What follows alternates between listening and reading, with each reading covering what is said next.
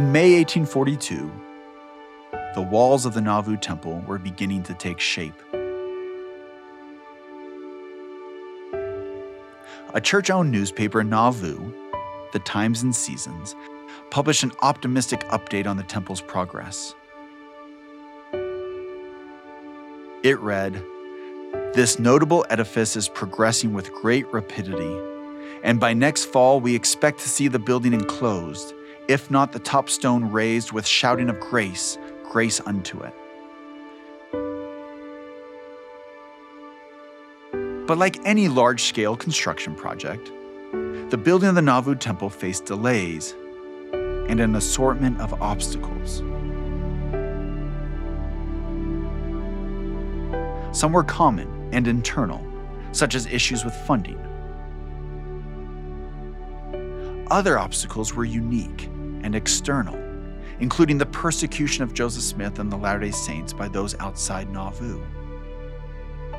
Though these challenges caused delays to the temple, the saints kept building. In this episode, we'll talk about these challenges and the resulting perseverance of the saints, as both became key parts to the story of the people of Nauvoo and of the temple's construction. This is the Nauvoo Temple, a Joseph Smith Papers podcast and I'm your host, Spencer McBride.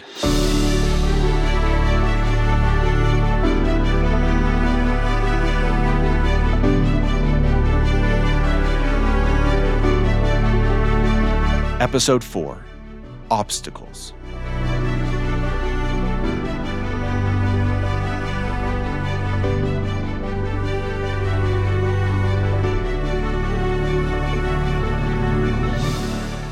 Since the founding of the church in 1830, Joseph Smith had dreamed big. Part of this seems to be out of a pragmatic necessity. Gathering thousands of people together in a community of believers requires designing cities, and designing cities requires big plans. But the scale of Joseph Smith's plans and projects throughout his life can also be explained by his prophetic role. He believed that what he was ultimately doing in his role as a prophet and as the president of the church was building the kingdom of God on earth in preparation for the second coming of Jesus Christ. That was a big undertaking and one that required thinking and planning on a large scale. The planned Nauvoo Temple was to be a large building, almost certainly the largest erected along the Mississippi River at this time, and possibly the largest in this region of the country. But how would the church pay for the construction? To understand that, we need to understand the principles and practices of tithing among early Latter day Saints. To help us do this, I spoke with Jeffrey Mahas, a historian on the Joseph Smith Papers project the question of how to pay for a massive undertaking like building a temple is something the church had struggled with for a long time. To understand it, you really need to go back to Kirtland, Ohio, when the saints first really faced this problem. There, the saints in charge, particularly Joseph Smith, who were in charge of building the Kirtland Temple, took on a massive amount of debt to finance the structure. So they did not have many assets themselves and instead went deep into debt, and these are debts that haunted them for the rest of their lives. Now, the saints in Kirtland had also contributed considerable time, labor, and resources to the construction of the Kirtland Temple. But the debts associated with that building project informed the way that Joseph and other church leaders approached the construction of the temple in Nauvoo. So, after the Kirtland Temple, moving forward on other temple projects, Joseph Smith and the saints have the sense we cannot do that again. And sure enough, in April 1838, when Joseph is beginning to contemplate building a temple in far west Missouri, he receives a revelation from the Lord instructing him not to go into debt to build the temple. But that raises a question how are the saints going to finance the building of a massive structure? How are they going to do this? They don't have a lot of money, they don't have a lot of means. And a couple months later, the answer comes via revelation that's a principle of tithing. But, as Jeffrey explains, tithing for Latter day Saints in the 1830s and the 1840s looked different than it does today. Tithing in 1838 is a lot more complicated than we think of it today. As the principle would work as best we can understand, saints would be instructed to consecrate all that they had to the bishops of the church, who would return a stewardship or about as much land and property as they could make use of. And then that stewardship, the saints would be expected to improve upon. And they set an interest rate of around 6% that was seen as that's the growth, that is the increase of your stewardship and you would be expected to give 10% of 6% of what you donated originally. If that sounds complex, it is within just one or two months, a very short period of time. This system of tithing breaks down in Missouri, and they start trying to rely on other means for the church to continue to function and for the temple construction. Of course, that was in Missouri. Once the saints began settling in Illinois as religious refugees, they revisited their approach to tithing. They return to the tithing revelation, but now they decide they're going to try to make some tweaks to the system to make it a little bit more manageable. Instead of the idea being that you consecrate everything that you have to the church, every Latter day Saint is expected to give 10% of all they have at the outset of the construction to the church to finance the building, and then 10% of an increase every year thereafter. But the method of payment also represents a considerable difference from most tithing today. Tithing in Nauvoo was very different in that it was usually paid in goods, sometimes called tithing in kind. It often included livestock or household goods, sometimes clothing, sometimes more valuable things like watches or guns, rifles. That's Elizabeth Kuehn, also a historian on the Joseph Smith Papers project. One of the things you have to understand about Nauvoo is that this is a cash poor economy. It's not an area where there is a lot of currency that is available or that's circulating in the community. And so bartering was a huge staple of this local community. And that extended to tithing. So oftentimes you might not have money, which at this time would mostly be gold and silver coins or banknotes. What you would have would be perhaps the produce of your garden or the livestock that you are raising, or perhaps something that you had made yourself and could then give to be tithed. And it wasn't just Nauvoo that was cash poor. The entire state of Illinois was experiencing a shortage of currency. One thing that's important to remember, in addition to the relative poverty of the saints as a whole, is the country is still struggling from the 1837 financial panic and the aftershocks of that massive financial panic are continuing to roil the nation through the 1840s. So, for example, in Illinois, the Illinois State Bank fails in 1842. And with it, the main financial institution of the state of Illinois goes up in smoke. And so Joseph is very forthright with his creditors and others and financial agents that he has, acknowledging, saying, We have no money. There is no money in Nauvoo or in Illinois. And at the lowest points, he admits we are getting by by bartering. And when we look at the financial records, that's very true. You can see on occasion banknotes or gold or silver currency might be circulating, but in general, all business is being handled by barter. So you would trade goods and services for goods and services. And that is precisely what we see with the saints contributing to the temple. In fact, a notice ran by the editors of the church's newspaper, the Times and Seasons, stated that the $2 subscription to the paper could also be paid in firewood. Still, while the Latter day Saints paying their tithing in a time of poverty demonstrates their commitment to building the temple, the goods they donated were not always the goods that the temple committee needed. As these saints in their poverty are giving what they can, of course, they're giving up the same items that are the luxuries that they can give up most readily. And so you get a lot of things like watches, firearms, and kind of miscellaneous niceties of life.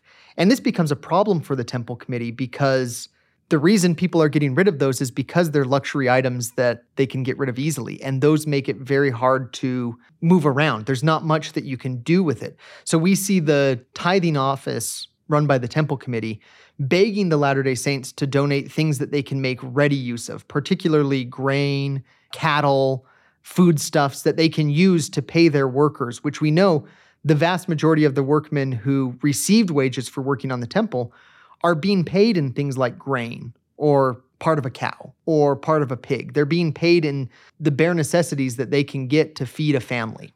On a more humorous note, Elizabeth explained that the payment of tithing in livestock often presented unique problems of its own. In the summer of 1842, there is a notice printed in one of the local papers, The Wasp, and it is from the recorder who runs the trustee and trust office. Joseph Smith is trustee and trust of the church and is over all of the financial aspects of the church in that role, but he delegates to clerks to help him. And as part of this, the clerk writes a notice on Joseph's behalf requesting that if anyone had seen the cow donated by uh, Dr. Lennox Knight, that they should return it to the tithing office because it had wandered away. And there is something kind of whimsical about the idea of tithing that can get up and walk away. It's pretty foreign, I think, to most members today to be paying in cows or chickens or pigs. And the fact was that apparently in the summer of 1842, there was a deficiency in the fence or the corral, and they often lost tithing to either perhaps being stolen or just wandering away.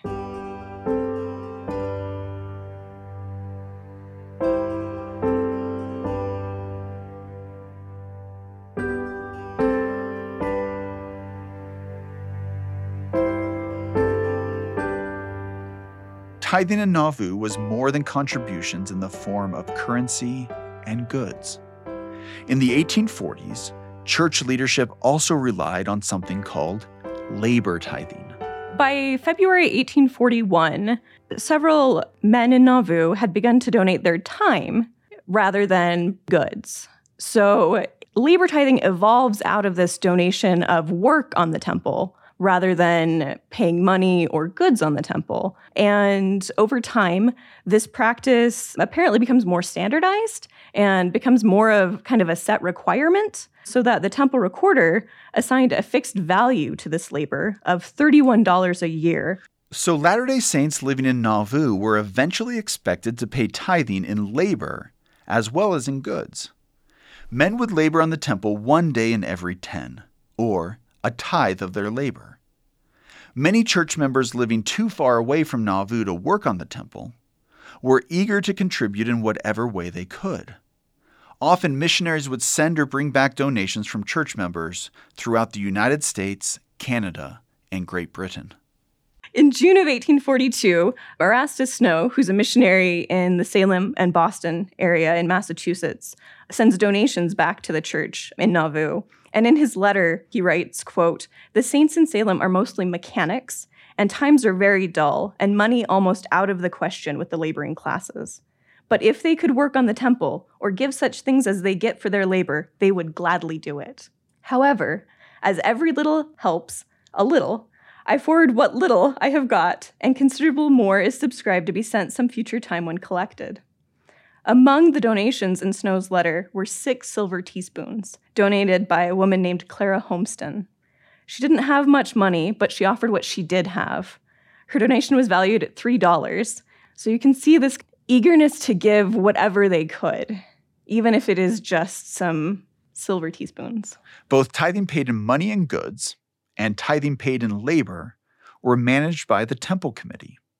The committee not only managed donations that came in, but how those donations were used to further work on the temple. Goods donated to the temple could go, in some cases, directly to feed or clothe the workers. The records that we have indicate that often animals were slaughtered, and then that meat could be divided among the workers on the temple. There's, of course, the additional step when you're given more luxury goods like watches or perhaps finer clothing, that you could then sell that clothing and be able to get a profit that could be used to buy building materials or other necessities for the temple.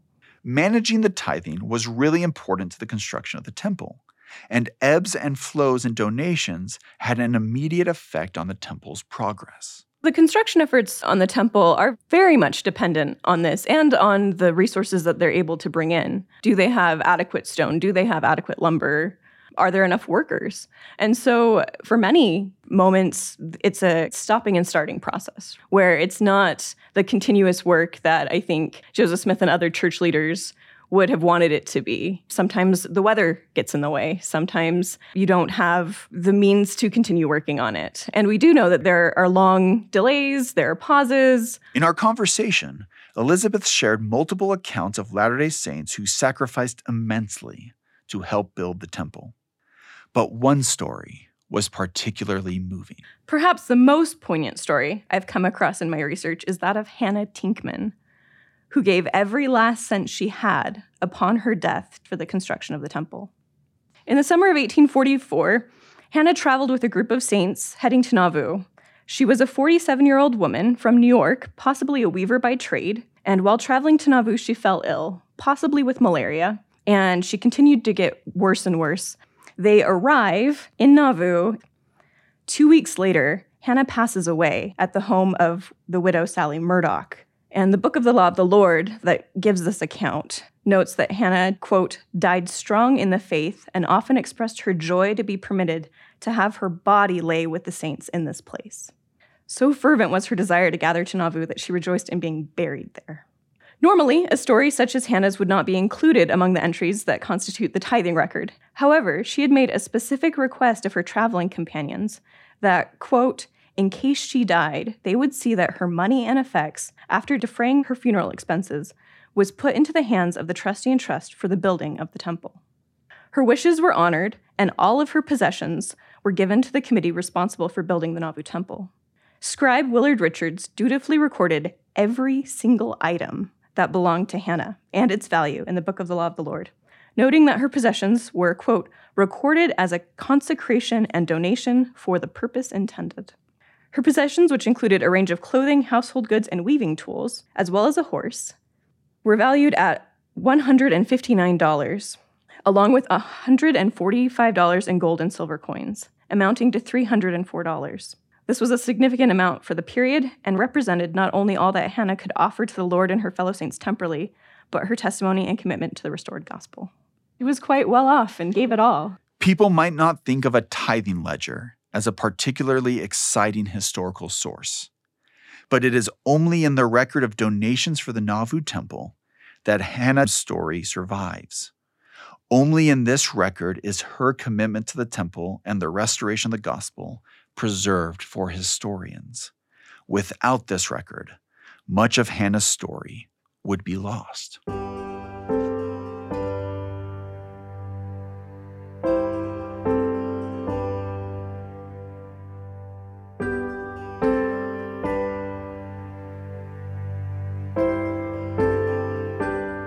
Elizabeth mentioned several possible challenges that slowed progress on the temple's construction.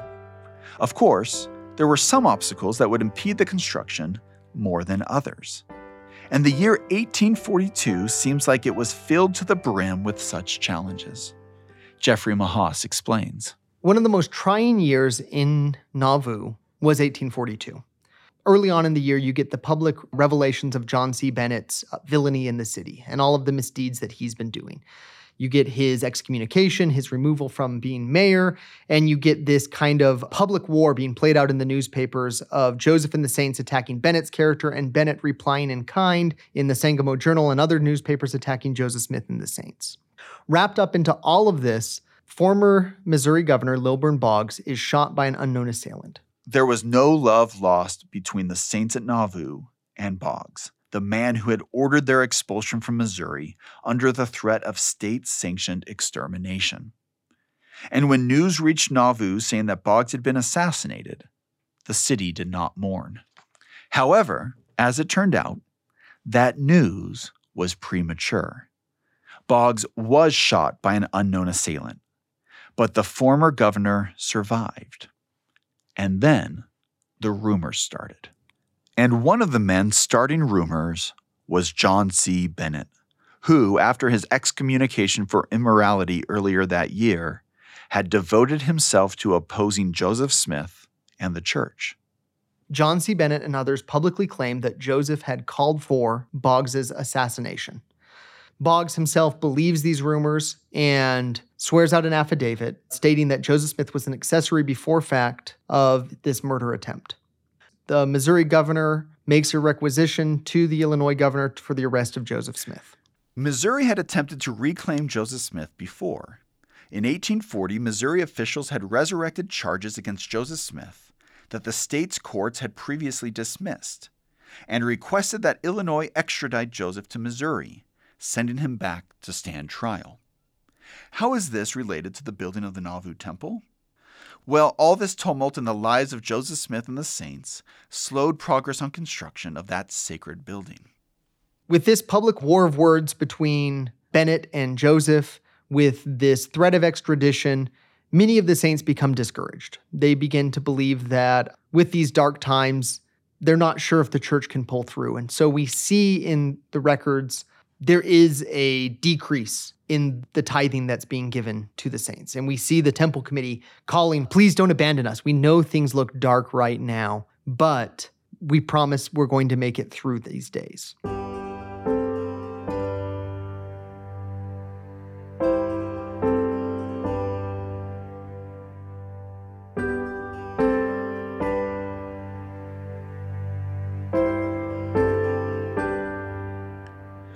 Going to pause the story of Missouri's attempt to extradite Joseph Smith for just a moment.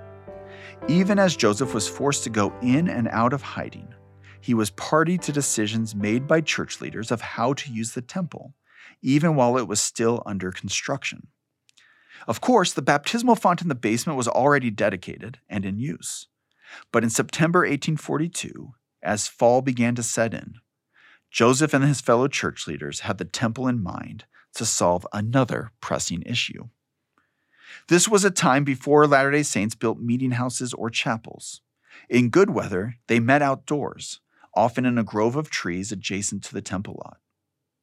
But in bad weather, they were forced to meet in smaller groups in individual homes. Joseph Smith and others wanted a way for the saints in Nauvoo to be able to continue meeting as a larger group, even when colder weather started to set in. The solution they came up with was to put a temporary floor in the temple. So, in October 1842, with still no roof over the temple and the walls standing only between 4 and 12 feet tall, the church installed a temporary floor, and church members could still meet together as a large group, protected from chilling winds. However, the floor had no pews, so going to church in Nauvoo at this time was a bit of an unusual undertaking. Men, women, and children would grab chairs, benches, and stools from their homes and carry them to the temple.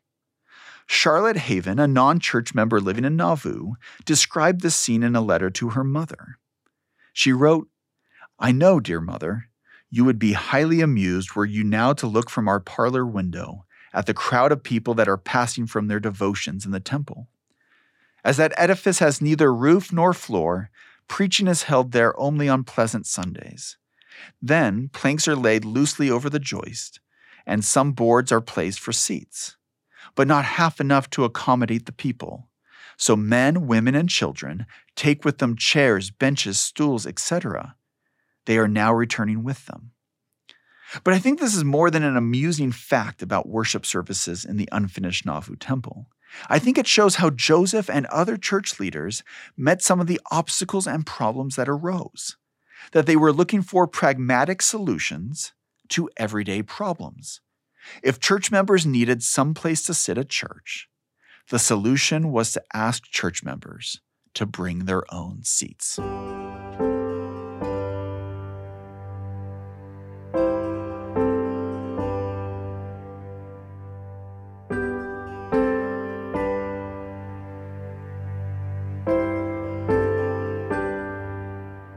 Now, back to Missouri's second attempt to extradite Joseph Smith. Law officers hounded Joseph Smith, and he was forced to hide for his safety. He knew that if he returned to Missouri, he was a dead man. If the state didn't execute him, then a mob would. Sometimes Joseph hid in the homes of friends in Nauvoo. Other times he left the city altogether. For instance, he found temporary refuge about 50 miles north on the Mississippi River at the house of Apostle John Taylor's father. As difficult as this moment was for Joseph, there were clear benefits that he gleaned from such trials. In all of these months, Joseph spends a lot of time in quiet contemplation. He's meditating on his own life, on his friends. We have beautiful blessings that he dictates to his scribes about his family, his friends, and all of the joys and blessings that he wishes upon them. And Joseph also spends a lot of time contemplating about the temple. The ordinance of baptisms for the dead had been introduced several years earlier, but now while Joseph's in hiding, he has the time to really think about craft and formalize these ordinances. And so we get these beautiful letters that are now in the Doctrine and Covenants where Joseph talks about promising the triumph of the church, the triumph of the gospel, and also giving instructions on in very practical matters about how to perform these ordinances in the proper way.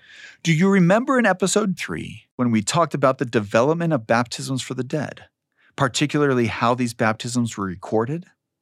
These were the circumstances in which such instructions came. And in these circumstances, Joseph urged the saints on to greater courage and optimism.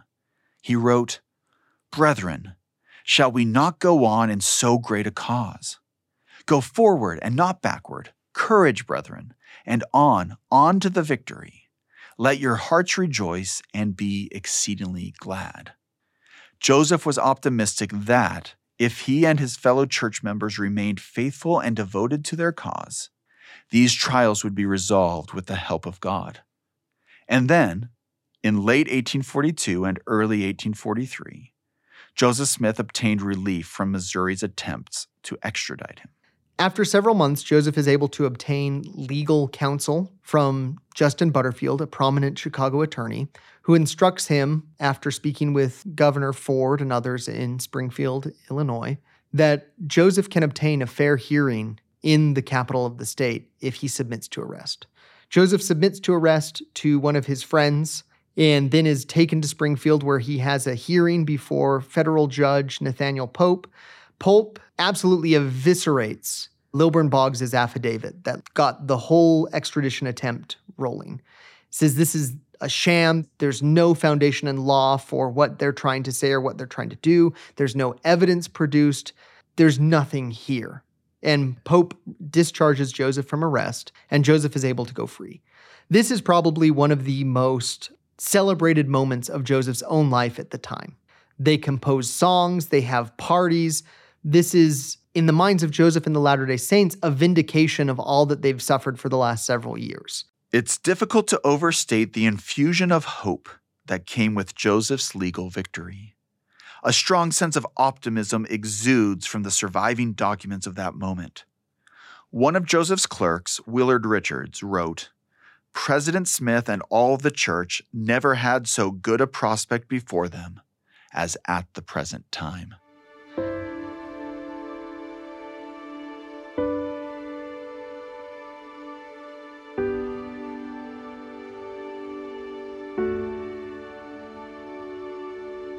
In January 1843, Nauvoo's future seemed bright. And at the heart of that bright future was the temple. And while difficulties would soon return to Joseph's life and the lives of the Latter day Saints in Nauvoo, the city continued to grow and the temple continued to rise. And even though the temple would not be completed for some time to come, Joseph Smith began to reveal significantly more about the ordinances that would be performed therein. Ordinances that, as an 1841 revelation stated, would be a key component in the restoration of the fullness of the priesthood. What were these ordinances, and to whom did Joseph first introduce them? We'll dive into those questions in the next episode of The Nauvoo Temple, a Joseph Smith Papers podcast.